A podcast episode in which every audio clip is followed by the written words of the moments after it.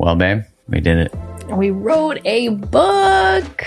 Yeah, man, it's it's actually surreal to even think about uh, that we wrote a book, had a baby, got married, not necessarily in that order.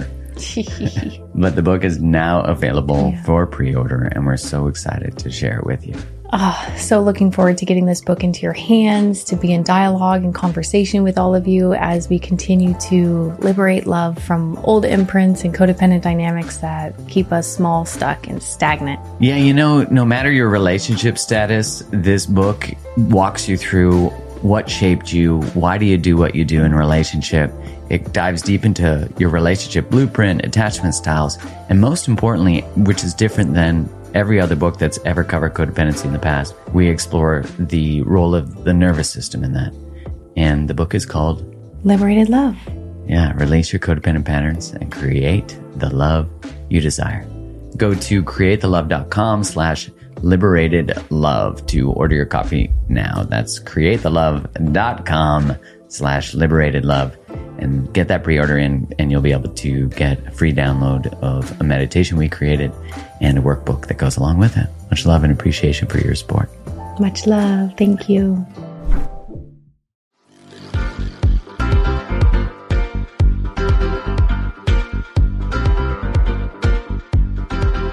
Hi, hi, hi, and welcome to another episode of the Mark Groves podcast. I am really pumped to be back in your ear again this week.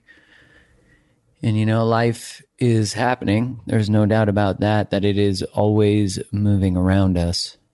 The busyness of life can have us sort of be taken away by the momentum of it, the to do list, the other people's needs, other people's feelings, you know, all the things that cause us to forget about ourselves, that cause us to get lost in who we think we need to be and what we think is important.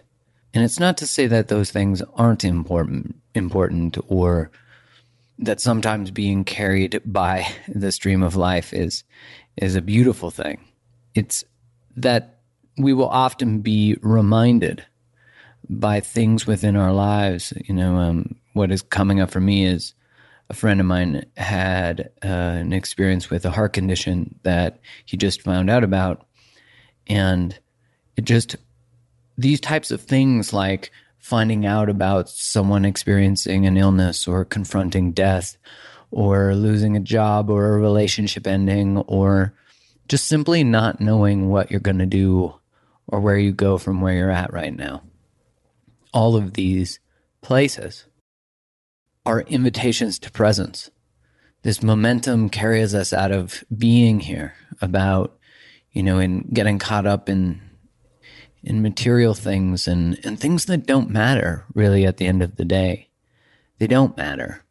They do matter till they don't. Maybe that's a better way of saying it.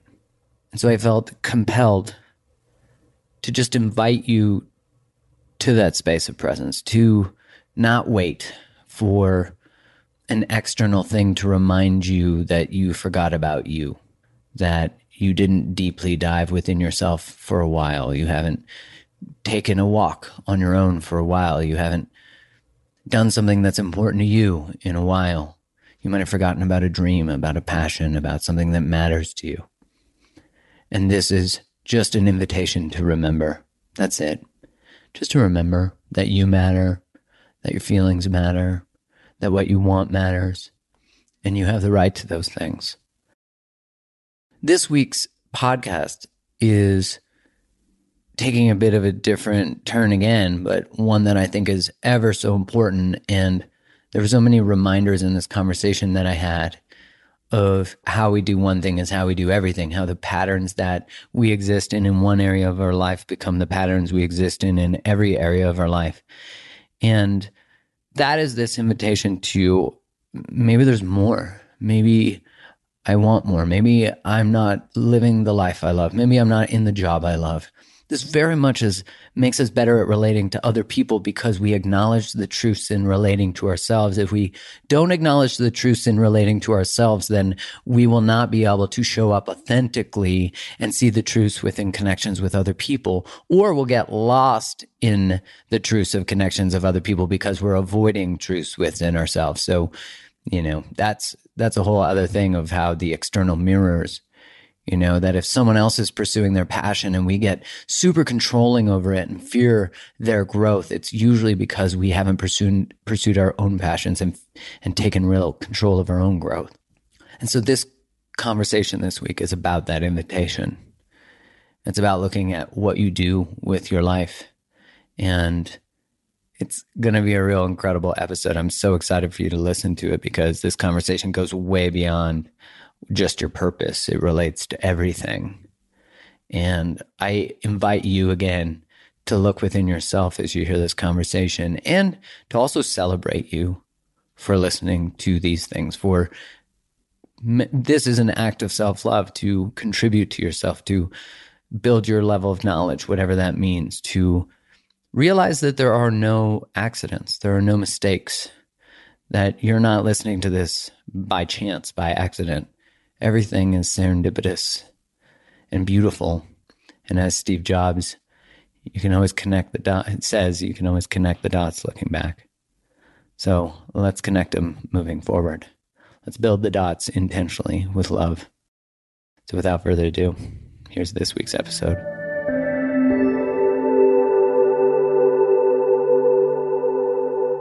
Welcome, welcome, welcome to another episode of the Mark Groves podcast. This week we're kicking it in a bit of a different direction, but I would say the same direction. It just is expressed differently. Not just relationship to other people, but that's very topical in this topic, but also the relationship to our own purpose, our own soul, our own drive, who we want to be and how we want to be remembered. And this week I have the pleasure of Makenzie Chilton being the guest. Welcome. Hi, thanks for having me on. Thanks for coming on. I mean, I love the name of your business, Love Your Mondays. Thank you. Yeah. I do because what a novel fucking idea. Well, I really like to um, make people think, that's for sure. And also, I like to push what we think of, or, you know, Monday's a construct. So I like to get people to reframe what they can if they can. well, it's so funny to think about how many people put like the ominous, oh, Monday's around the corner and Sunday's this sad day, yeah. you know, and it's a day of worship for a lot of people. But it's, you know, it's, it's fascinating that we sort of dread our day of going back to work, which I think historically was just normal because, you know, I think like my parents were very poor when they were growing up. So they didn't take, you know, you couldn't, my dad wasn't like, hey, I'm just going to start an Instagram account and teach people about right. relationship. You know, like it's like I'm going to go to work and work hard to pay for my family and my mom too. You know, so it's we have the beautiful privilege of creating a world and a life from anywhere yeah. that has internet access, which is a lot of places.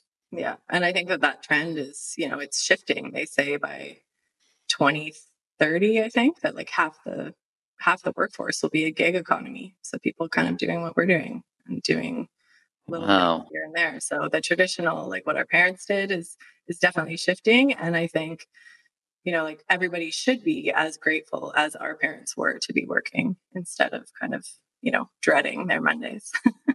well, and it's so, you know, if I I was talking to my parents about this, that that now you can actually do whatever you want. You know, like it's it's conceivable right. that whatever yeah. you love you know like if you love fucking smurfs create a smurf blog and write about smurfs 100%. and smurf collectibles and i guarantee there's enough people to curate a life built on smurfs you know and that's dope yeah i think it's seth godin says all you need is 100 people who really care about yeah. the thing you do and that's enough to build a career mm-hmm. and so yeah. how does one get from hating their Mondays to loving their Mondays. loving their Mondays. Well, yeah. If you could just deconstruct humanity and nine to yeah, five, and I got it. I have four steps. That's it. That's all it takes. perfect. I like this. All right, everyone's life will be completely transformed. So I'll give you a little backstory because it will make more sense as we go. But basically, my journey was, you know, I wouldn't say a super unique one. I went to school for something that I wasn't sure about at first. I started off in genetics because I went to school when oh, wow. Dolly the sheep was, you know, the up and coming technology. Um, but turns out genetics can be super boring. no, no way. Labs and Labs, being by yourself. Yeah. So that was my first kind of wake up call into, you know, the big shiny thing that you see in the news isn't the day to day life of the job. Um, which I think a lot of people don't get that wake up call until they're in their job, you know? Well, you know, it's funny you said, first off, I would never, I would have always imagined that being a geneticist would be boring. That to me, not even. At 17. Well, I think, I think it would be really exciting to learn about it from yeah. someone else who's doing the research. I'd rather read the study well, than be the pipetter. than I was, Mark. Oh, did you pipette? I did pipette. Oh, yeah. Oh. Mushrooms. I had to take this whole course. It was called non-vascular plants, but it was basically mushrooms. And I was sitting there being like, "That's fascinating." No, I can't was it? Was it, it was death? Like, yeah, it was just like the light. My teacher actually was like a really, she was really into it, and so she was actually one of the best teachers I ever had. But I was like, I can't, I can't talk about this at the party. I can't, you know, I can't, I can't do this yeah. all day. People are avoiding you at parties. Like, I just gotta go get another drink, but yours is full. Yeah. yeah. a mushroom chick. Um, and then so I, you know, decided I didn't want to do that. And I had taken psychology along, you know, the whole kind of as electives in my journey. And then I found forensic psychology, which is the study of psychology and law. I always thought forensic meant death, which yeah. Didn't. And so I got super into that, just thinking about like why do people do these like outlandish things that you know nobody I know in my personal life would ever do. Um, so I ended up going to grad school for that, got my master's, then landed the dream job. So I was working um, as a counselor, basically, cool, with alive people. Um, so I can't watch any of those shows though, which is so annoying because I'm like, well, that would never happen. I'm like the worst person to watch those shows. Yeah, and that actor always did that annoying stuff with his sunglasses. Anyways, it's the worst. You didn't miss anything. Yeah. Um, so I worked in a, uh, as a counselor for people on parole and on probation. And so I worked with medium to high risk violent male offenders which sorry, mom, just like petrified for me day in and yeah, day out when I was working there. Um, but honestly, I felt like I was helping people that nobody else wanted to help. I was actually making a change. And, you know, in these these men's lives, if you heard their stories, it's not shocking how they got there, right? So, you know, society kind of we failed them in the systems that led up to this point. Mm-hmm. Um, so I, I, really loved. I was lucky after grad school to land a job that I loved, mm-hmm. and then I got laid off twice. Um, oh wow! Criminals don't need therapy. They just yeah. Need, they just need more supervision. yeah, they just need to be imprisoned more. Yeah. Perfect. Yeah. So you got let fired twice. Just let go. The first time was. Oh, sorry, laid off. Yeah. I have I have gotten fired before, but so you got laid off twice. Twice, and then I had um always bartended during grad school. So I went back to that because it's like a, it's a great job. It's super flexible. It's good money. Um, and I worked at this Irish bar on like the Granville Strip, which for listeners is like nightclub row in Vancouver. I was working one really busy night and, you know, I had to kick this, this drunk guy out. I always did it super nicely. Um, and he, and he just like look, got right in my face and he called me a cunt. Whoa. And I you know, I just, I had been working a lot and I kind of threw my hands up in the air and I looked at one of my regulars and I was like, what the fuck am I doing with my life? And that was like a huge pivotal moment for me to be like, okay, I got to figure some stuff out. Mm-hmm. Um, so I went to a career counselor um, and filled out all these standardized tests, which was super boring yeah. because I don't think that people are standardized. So it's, you know, unless you're doing research, there's room for that. But for figuring out what you want to do, I don't believe in, you know, the standardized tests. And it spit out that I should be a therapist. so yeah, with like, with prisoners. Well, Perfect. Yeah, very specific. No. And um, a bartender on the side. Yeah. So then I, you know, I was talking to my friends trying to get help and they were maybe they hadn't gotten laid off, but they were in a similar position of not um, getting the dream job or the job that they thought they wanted, the day to day life kind of wasn't what they expected. And they didn't know how to figure it out either. So I just started testing basically on them. Um, and I went back and I got more schooling and coaching. I did a program through CTI and then Love Your Mondays came out of that. That's awesome. And it's so interesting how what is birthed from our rock bottom, like you throwing your hands up in the air, someone calling you the old see you next Tuesday. Yeah. Like that these moments where our reality is actually reality, you know, like mm-hmm. where we where we meet the moment purely. Yeah. There's no space for fucking around in that space. And then yeah. and then you're like, oh, there's more. Okay. Right. I'm I don't know what it is yet, but I got to start the search. You know, like you weren't like, oh, love your Mondays. I want to start this career coaching. It was born out of your own need for guidance, and then you become the teacher you needed. What a beautiful yeah. thing. Thank you. And so I, I'm like a very tactical person. So I want, you know, I want things to be fun. I don't want things to be super like I don't know what the word is fluffy, I'd say. And just like, mm-hmm. what are the steps? How do we figure it out? So that's basically what I created. And as a nod to that guy that pushed me there, my program is called What the F Should I Do? Oh, that's awesome. That's so good. so, um, yeah, it's basically, it's four different steps. And I think tackling them in sequence is super important um, because they build on each other. So it is, it does heavily involve psych. I have a lot of people that leave the program after and they're like, oh, this is kind of like therapy. I'm like, yeah, it's sneaky therapy. You didn't know. like, oh, I had to look at my shit to figure out what I want to do. That's yeah. so weird. Talking. Yeah. So is the first, I guess by the time someone, you know, looks up Love Your Mondays and gets there or just happened by serendipity, Liz listening to this podcast, they're like, oh, I guess first step would be I have a feeling like there's more. Right. Or just a nudge, just like a cell in our bodies, like, hmm, is it possible to be happier? Is right. it possible to love my job? Or I hate everything that's happening right now and I need something. Yeah, and I think that know? those are the two things. So obviously, and you know, in my case, it was like, okay, this is enough. Mm-hmm. And I mm-hmm. think that that is a bit more rare. And so the dangerous place is where people are kind of like, meh, like it's fine and that mm-hmm. like middle ground of people not really expecting that they can be happy at work or you know they're just kind of they're not it's not bad but it's not great and i think that there's a lot of people in that in that space as opposed to the you know people that are getting called terrible words at work and stuff like that yeah, because I yeah that's a, that'll meet the moment right there. Yeah. I th- I think too. What's fascinating is if you likely live in that ambivalence, the ambivalence of mm-hmm. it's not so bad and it's not so good. We will likely be tolerant of that same ambivalence in our relationships because right. if you if you make room for it in one area of your life, you now it will just be a you've normalized it as a behavior, so it will normalize as a behavior where and it sounds bad to say this, but it's like like if you've normalized settling, then that will just be normal. Yeah, that's really good point. right, because yeah. then you've disconnected from the part of you that believes anything is possible. Mm-hmm. So it's cool when the little spark starts and it says, like, it either hits this rock bottom as you experienced, or it literally is just a nudge.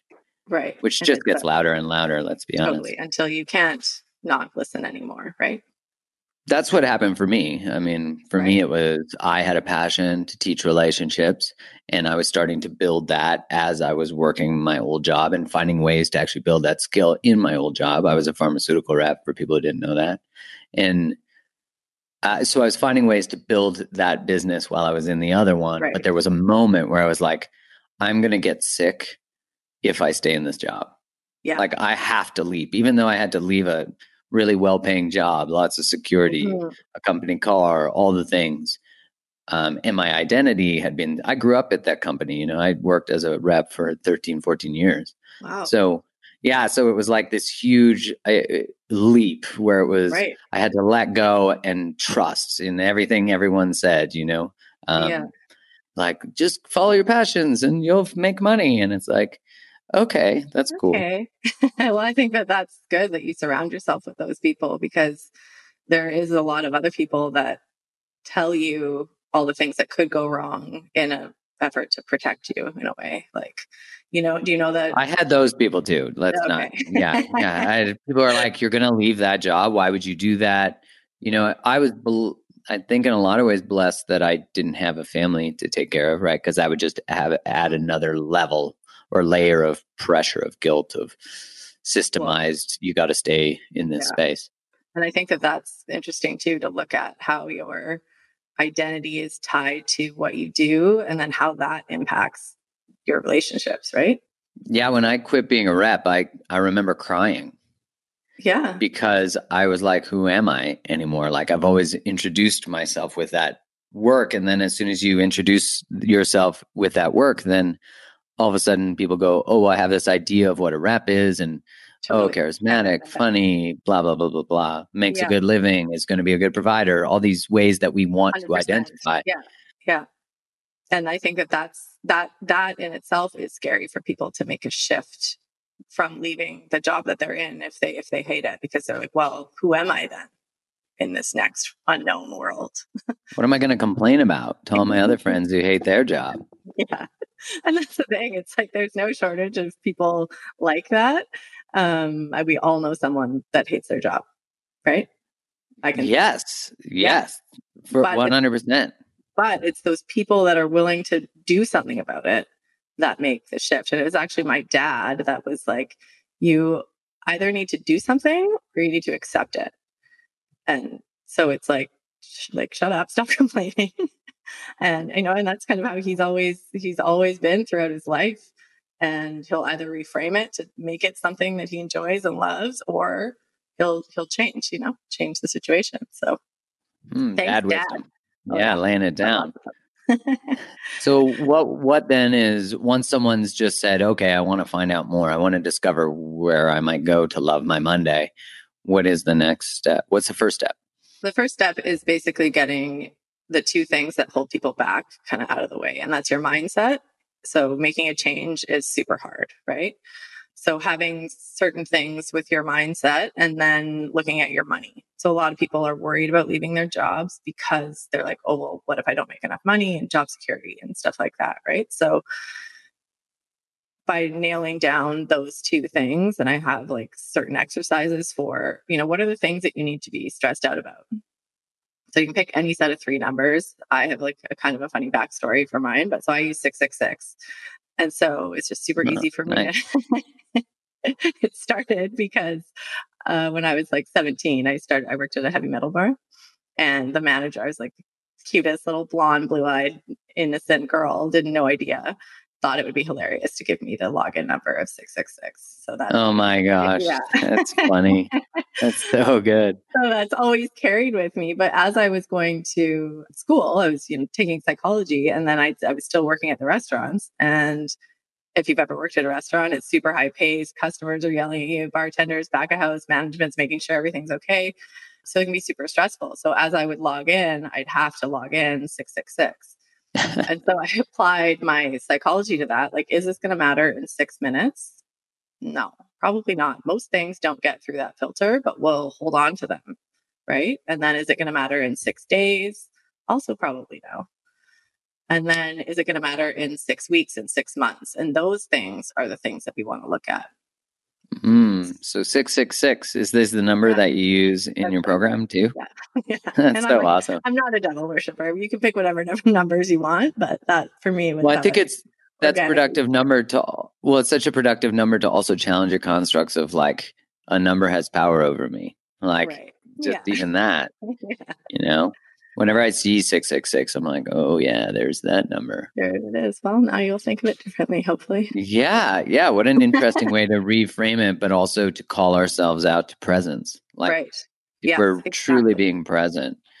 So, okay. So the first part is to let go. To let go, look at what's really stressing you out. Because, you know, when you're stressed, about one thing, everything seems stressful. And now you're upset, you know, that your bathroom's dirty. But like that's actually mm-hmm. not that stressful in life and then really really taking a look at your your budget and your money and how much you want to make to live that you know that dream life and a lot of people don't actually figure out that dollar amount is that step two that's step that's part of section one in step okay two, okay yeah. okay cool And then it's talking, and then, then I talk about boundaries. And I know you do a lot of work on that, but it's learning when to speak up and then when to shut up. So you have people in your life that are going to be super supportive of you. And when you're making a change, um, it's good to start talking about it, right? So if you're going to mm. quit your job in six months, but you don't tell people until a week before, um, and one of my one of my clients was an accountant, and then he became a bee farmer. Like he wanted to make honey. that's so cool. It's so cool, but that's like a really big job flip, right? So people were like, "What are you doing?" Because he didn't tell them that he had been thinking about this for two years. He told them as he quit his job and was starting, so everybody thought he lost his mind. They're like, "Oh my god, he's gone off the deep end. He's going to yeah. go raise bees." Yeah. And so I think it's important for the people in your life, especially in your close relationships, to let them in to what's going on for you at work so that all of a sudden you're not, you know, dropping this news on them that they have no idea. And then on the flip side of that, you need to know when to shut up when those people maybe around you aren't being super supportive. Yeah, and tell and they're not the people you go to if they're no. doing that. You know, no. like, oh, I need a cheerleader. I'm going to go to that person who criticizes everything yeah. I do you know but we often are trying to get approval from them mm-hmm. they're probably people we've been trying to get approval from our whole lives and i find it fascinating that in that experience of expressing because we've claimed something that's likely been true for a long time even if it's just mm-hmm. i'm going to claim my own need my own want my own passions if we tell our partners for example or our parents or whoever and they are reactive to it they actually have the right to react and get curious in that yes. wait they might be fearing you're destabilizing your relationship that you're growing away from them that they're but we often then take their natural reaction to this mm-hmm. massive change as rejection of it which it right. can be sometimes it can but be it's that's like, an excellent point yeah, I think like inviting the conversation because you know when you discover something that's really beautiful about yourself that you own and then mm-hmm. you declare it and then someone doesn't first love it right away, we're like, oh, we we want to like throw them out. Right. Um, sometimes we do have to throw them out, but not always. And, and, no, and I think that that's why you need to start having those conversations a bit earlier in yeah. the whole process.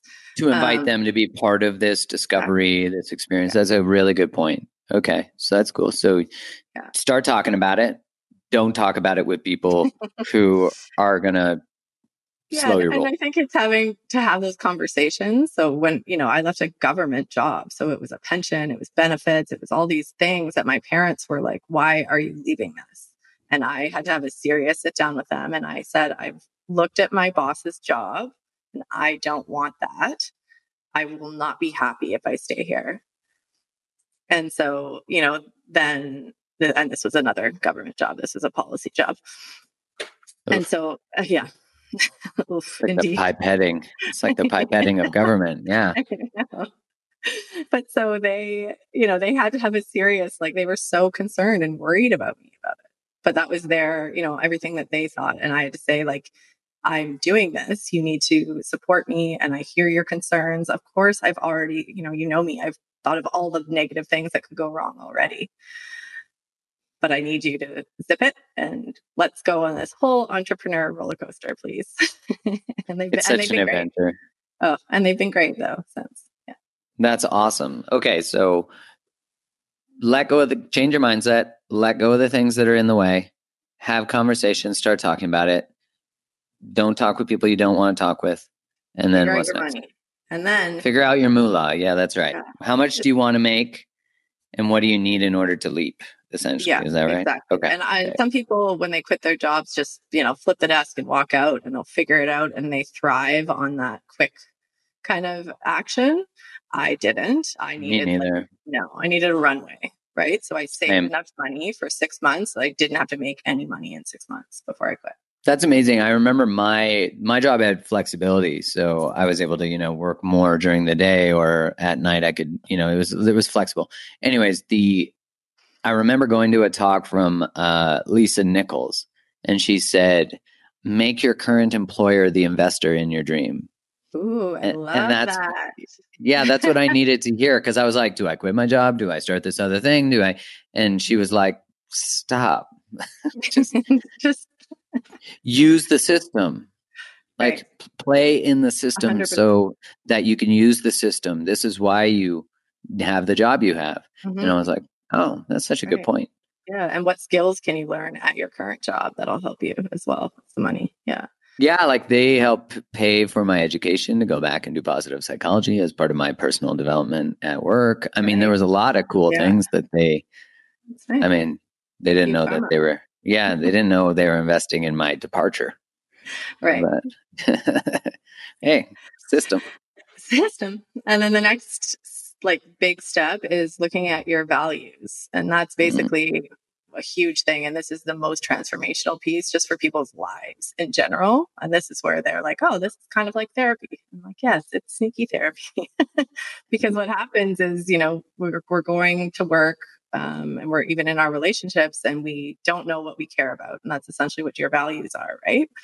And you're doing all these things and then you get sick you get tired or you're just kind of blah and you think it's oh it's the winter season and you know putting it on all these other things but in fact you're just not operating in alignment at all because you don't even know what they are. Mm, right? So i think like really figuring out what's important to you and that's what your values are and how to inject those things into your daily life is obviously important for you as a person but it also impacts your work because if you don't have if you don't have your values nailed down then you're going to potentially go to another job and then in 2 years you're not going to like that job and then you're going to go to another job and because you don't really know what lights you up and you don't really know what you care about. That's so healing for people who are codependent for people who make everyone their life about everyone else's needs for the messages that women have been sent moms have been sp- sent about this like if you grew up with a high needs person in your family an alcoholic an addict or someone even with a chronic illness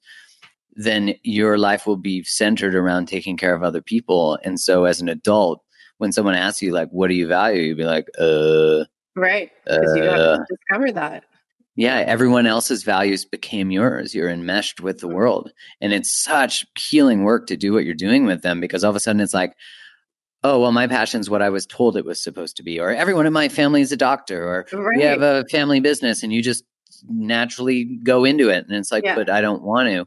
Oh, but you don't ever get what you want. So fuck it. Go back, be a doctor. You know, not that there's anything wrong with being a doctor, but there is if you don't want to be, right you know?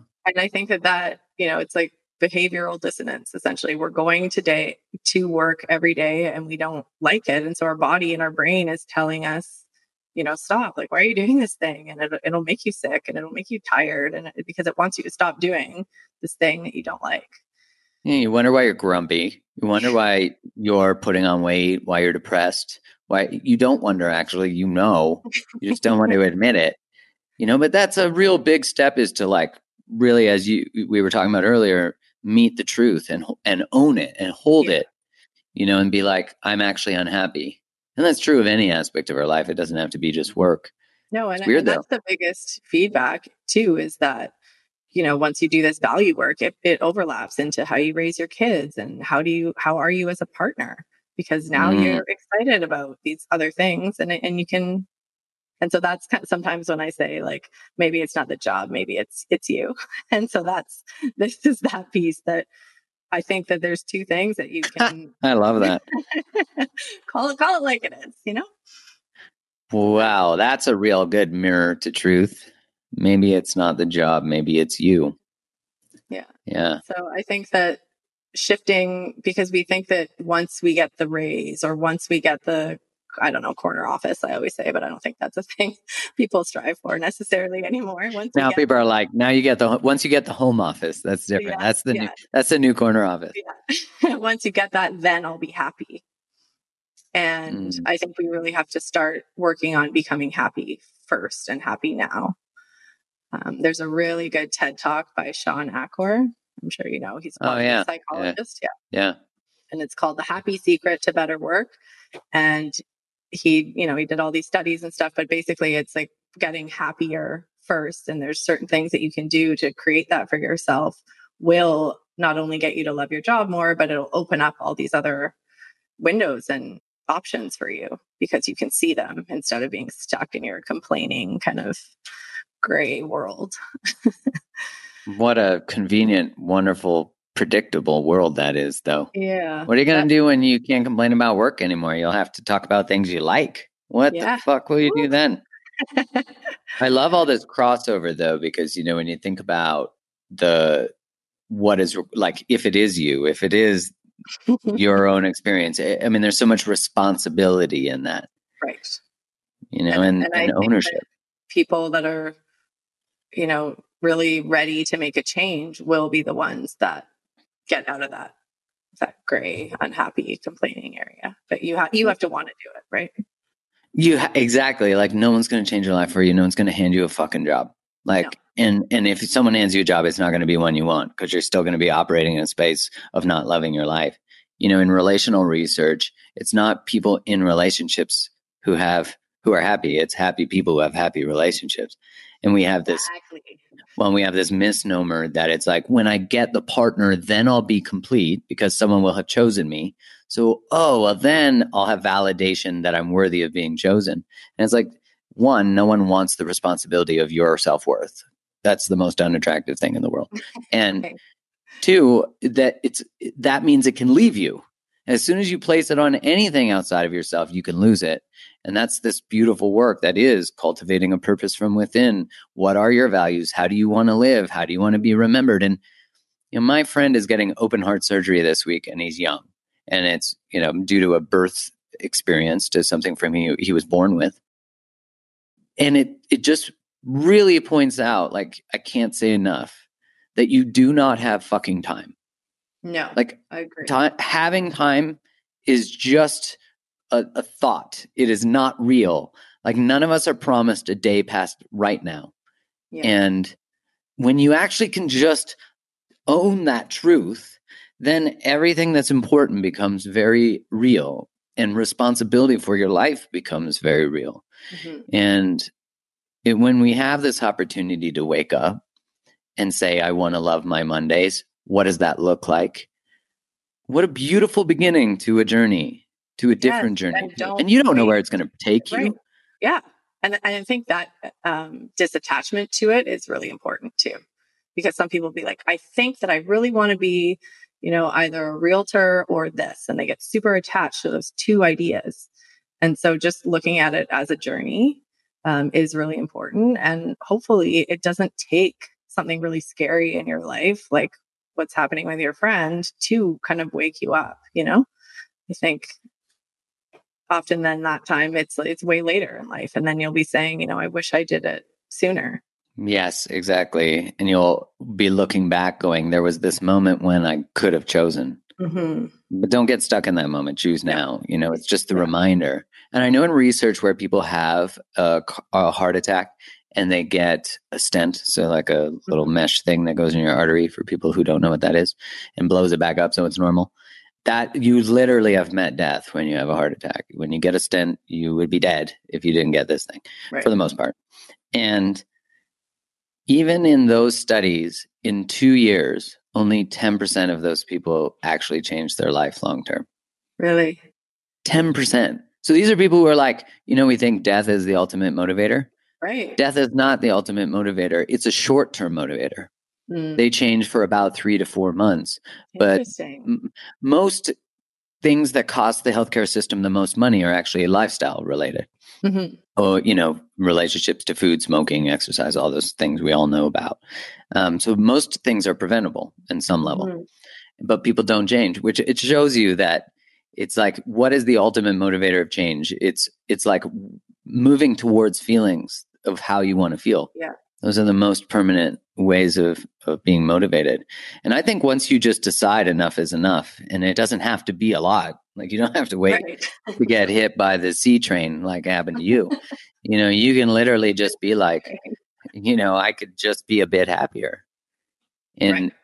and we often think like because we hear this from grandparents and parents and you know, this, I just think of like your class. My my mom's an immigrant, and I just think of that classic line: "Just be grateful for what you have." Mhm. And it's like, but wait, I want more. Yeah, but be grateful for what you have. You shouldn't need to want more. And it's like, but wait, there's a difference between scarcely needing to cling to more, Yeah. and that's the way I find my worth, versus I dream of this really big thing, and Yeah. And and I'm still very grateful for what I have. Yeah, like you could be in the bridge in both, and it's Mhm. It's interesting that we ask kids about what they dream and what they want to be, and then when you're an adult and you say I want to do that thing, they're like, "That's not realistic." No. And that And is you're like, perfect segue to step three. "What is it?" we want to start dreaming like little kids. oh, what a good freaking step that is. I Didn't even know. So how do you start doing that? Because I would imagine so many people have detached from their little kid. Well, it's it's actually a really fun exercise if you have like a, a seven to ten year old to do this with them. Uh, My like God, in your so life, fun. like if you're an aunt or an uncle or you have your own kids, it's it's pretty fun. But basically, what you do is you create a list of all the things that you're interested in, the things that you like doing, and these are like outside of work. The things that you find yourself googling when you're procrastinating, and and the things that your friends ask you for help with. So you just create this really long list, and then we're gonna create what I call weird jobs. So when I was younger. I wanted to be, no lie, I wanted to be an astronaut that made spaghetti. Right? And I mean, who doesn't? how that's- funny would that be with the noodles floating around in space? Yeah. Oh. And somehow you get the sauce in there and Toss it up with the butter. Oh, yum. Anyway, so of course, along the way, you know, I told my parents that probably, and they said, well, you can either be an astronaut or you can be a chef. Right. And then as I got a little bit older, it's like, well, it's really, you know, got to be really good at math to be an astronaut. And not that many people go to space. And it's really hard to become a chef because the lifestyle and it's a lot of, you know, competition out there. So I'm 10 max and my dreams are crushed. Someone someone gave you reality, quote Yeah. unquote. Yeah. and and I always preface that saying that those people are doing it in a way to like teach you and you know keep you safe and on a successful path. Protect you Um, from failure, rejection. Yeah. But and so this is actually really funny. I had a client I was working with and they told me they sent me a video. They made cookies in space. So we're almost Are you there. serious? Yeah, I'm serious. So my dream. I mean, the cool thing is there. you wouldn't have a lot of competition for a cost of making astronaut. There's only, I mean, but there's only one role in there. yeah exactly so but what that's the kind of the idea i want you to have and then we we combine through that big list we pick three different options and we're going to create like weird jobs and you really have to let go of of what's realistic for you and create something you know? So i had a client who liked running dogs coffee and writing. And so with that we created uh you know any business or job is either like a product or a service and it's solving a problem for someone. So if you look at it through that kind of lens with your long list that's a good way to just kind of brainstorm so one of the things that we came up with were coffee flavored dog treats that can keep your dog running you know longer and uh, like obviously that's not necessarily a business idea because i don't think you can give dogs caffeine but it's you know it's just something to start out with But you play with it. You don't like someone says that and you're like, man, that's shit. yeah, That's shit. you do that Instead, it's like, cool. dogs dogs are always trying to get into Starbucks and stuff. I get that. yeah so you know and it's really letting go of what's realistic because i think that's where the Mhm. really creative ideas can happen and so you just you just keep doing that and we come up with a minimum of 12 jobs weird jobs and then we cross reference them with your values which we did before that and then we say which of these line up with your values And that's- Hmm. that's kind of how you make the decision on which one you want to pursue. And sometimes it'll be like, you know, I want to teach yoga, but I want to make sure I do it outside. And I really love pineapples. And so we're going to try and integrate all those things somehow. So maybe the pineapples are just in your branding, but it's still really true to you. And you really love researching pineapples. I love that. Thank you. It's just really I- trying to get It's so cool because it's so of you. playful. Yeah, where you the part of you that gets to play and be is getting to help choose and curate. The adult in you can come with the criticisms later, but to to play and because as soon as you say I want to do this thing and someone goes, "Yeah, but there's so many other people doing that thing." And you're like, "Not like me, fuck." Okay? Like I hustle. yeah. You know, whenever anyone asks me, like, "Oh, how do you get, build a following on Instagram?" and I'm like, "Well, here's exactly how I did it. I'll tell you exactly how it is. Not that complicated. I posted every day and then I moved to twice a day and I never missed a day. And I hustled and I right. would follow a hashtag and like the hashtag and I put my heart into my content. And I, as soon as I tell someone that, they're like, cool. And literally out of, I don't know, I've probably told, let's say 500 people that. I I don't, I think I know four people who actually have done that, who have actually like stuck with it. Like I've never missed a day in posting. Now I have someone who can schedule them, yeah. but in my own personal running of my own business, till you don't have enough arms to run everything, um, till you have to scale, is I never missed a day in four years. So right. you have to be willing to do that. You have to be willing. You know, a lot I've had people say to me, "Oh, well, you just got lucky. Like now you're in this place and you have this following." And I'm like, "Man, you haven't seen all the hours and the time and the yeah. things and the heartbreak and the sharing it vulnerably and the like right. the risk that is involved in all of it." And it's obviously very healing to put yourself out into the world in whatever capacity, it doesn't matter. Mm-hmm. Pursuing your own purpose and your own dreams is literally an act of self love. Even just saying, I'm curious I want to love my Mondays is an act of self love because it's it's acceptance. It's accepting the little kid in you who you who you, you stopped letting dream. And that's the biggest hurdle that I have to work with with clients is getting you to dream. Because people are like, oh, I want to pay off my student loans. Like, okay, let's go. You know, let's go bigger than that. And that's it was really shocking to me that that was the the struggle is getting them to kind of dream it's like, what, what do you really want? Like, what's the big thing that you could, if you could have anything? Mm, I'm staying with my friend right now in Calgary and, and, uh, we used to be roommates and he's just such a he's just a big kid in the way that he shares and loves and all those things.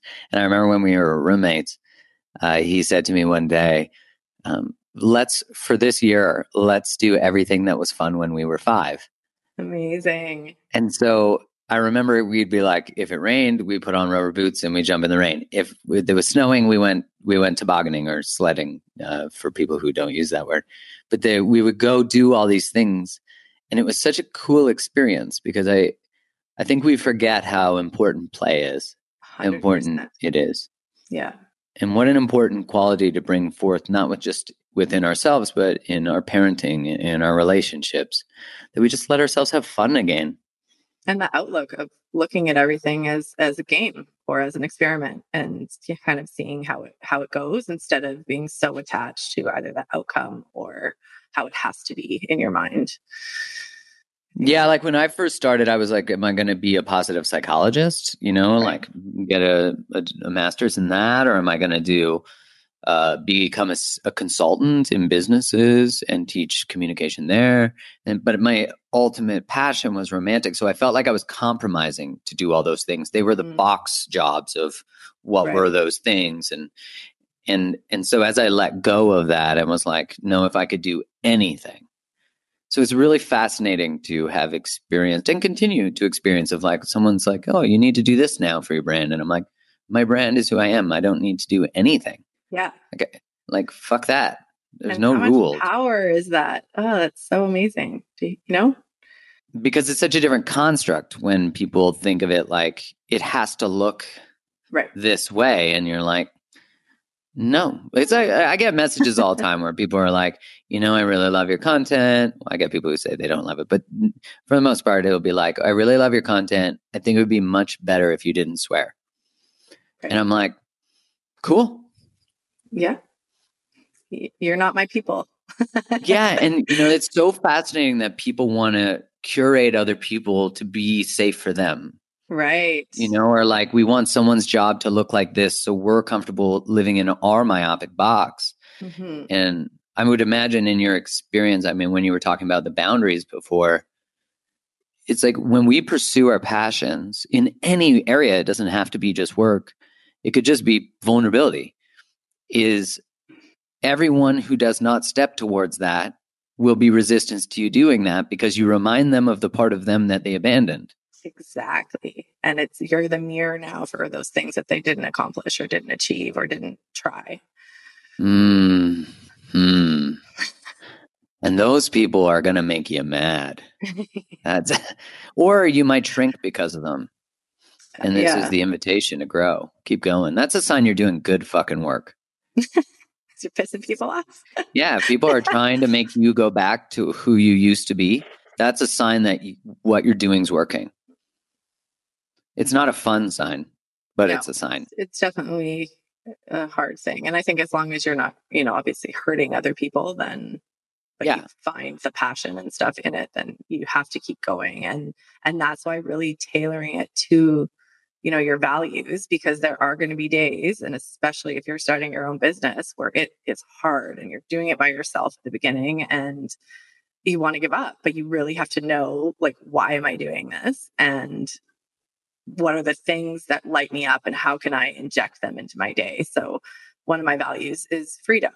But there's obviously some days where I have to be behind my computer, and it's normally when I'm doing like bookkeeping or tech stuff, and I hate doing those things.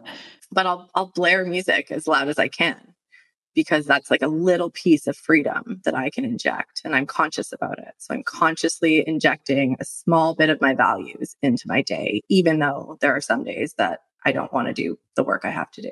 Yeah, I kept clinging to who I want to become is so much more important than who I am, who I have been. And I remember a coach, my first ever coach that I worked with. I was like, oh, I don't know what my message is going to be, and I don't know what da da da da. And they said he was with a friend at the time, and the friend said to me, "I found my voice by using it." And so that allowed me this fluid freedom to Yeah. change as I changed. And my coach said to me, How arrogant of you to believe that your work is for you. And I was like, Oh, fuck. Like, And he's "Damn." like, Every day that you don't step towards what you're here to do, you do not share the gifts you've been given to help someone who needs you. And I was like, Oh, God. no pressure. Yeah. So then I was like, oh wow, like the the level of commitment to actually not only helping oneself through expansion, but creating community and and Mm, and allowing other people to be seen as I allowed myself to be seen. So it's like through self, you know, it's like save yourself, save the world, to heal yourself, heal the world. yeah. And and that was such a kick right in the proverbial junk because it was like, oh, this shit's real. Yeah. And that's more important than all my bullshit and all my excuses and all the reasons I have not to start. I and so- love that. That is So cool. what step is step four the step four is you know depends if you want to do the business track like as in start your own business or if you want to go find a job and be you know an entrepreneur because i think that's the way things are going to is the idea of you even if you're working for someone else you treat it like it's your own business right and so step four is your next 30 days so whichever track you decide to do i'm going to give you the steps because we need a roadmap and we need to get rid of all the clutter of, you know, do I need a logo and a website? It's like, no, you don't need that at first. Yeah, we do definitely get caught in those details.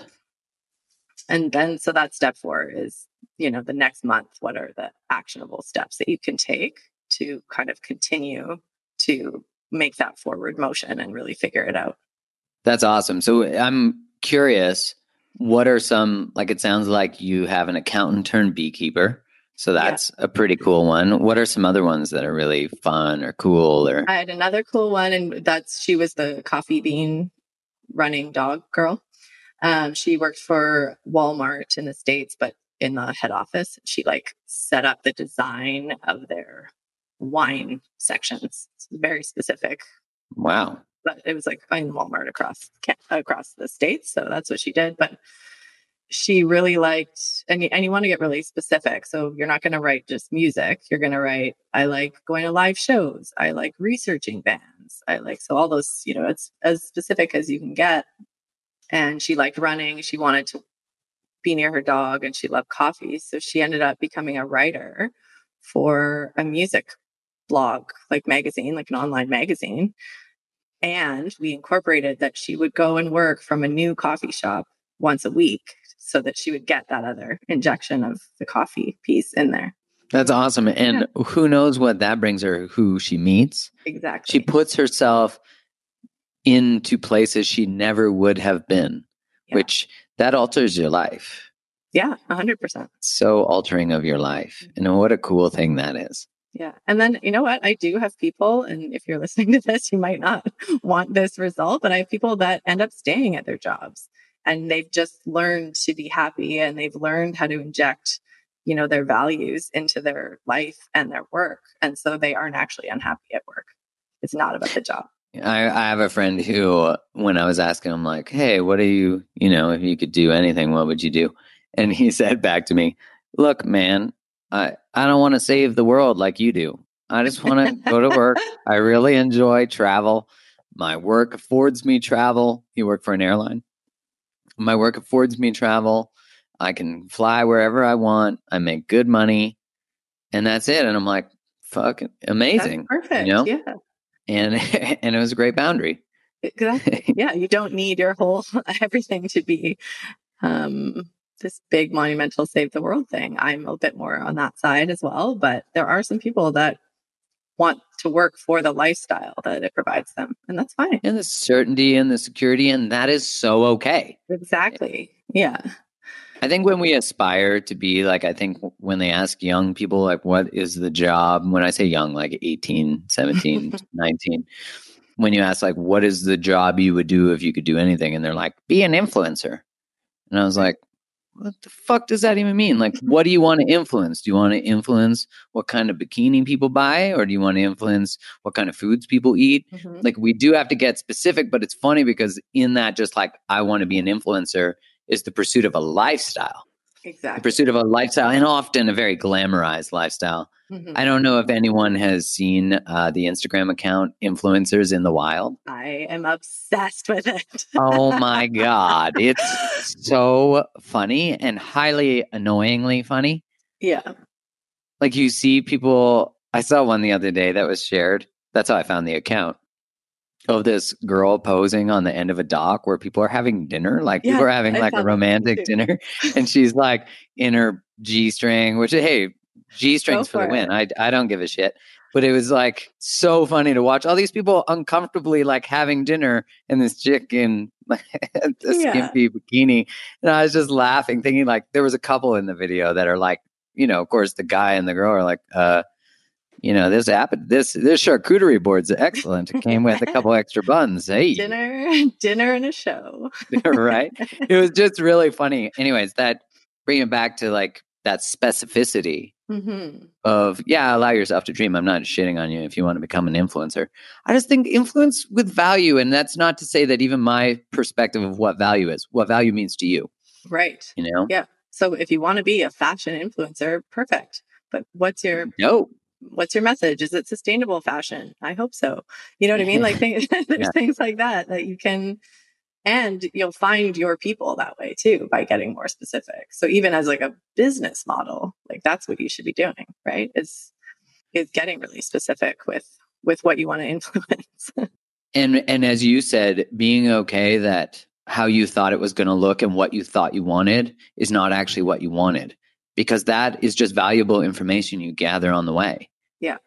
You're And not think- done. You don't start over. You No, continue. It's a journey. Yeah. And people get so attached to these decisions. So should I quit my job or not? Right. And it's once you get that happiness piece down, you're going to know that like I'm going to have a dope life no matter what. If I become a nurse or if I become a teacher, if I become an influencer, I'm going to have a great life. And that I think that takes a lot of the pressure off of that decision. Well, in the act of living that life, you have a great Mhm. life. You know, Yeah. it's the the victory is never in the outcome; it's in the process. You know, it's in this. It's in who you become. It's Mhm. in how you show up. The values, alignment to values. If you are aligned Big, with your big, values, big. you will live a fucking good life. Amen.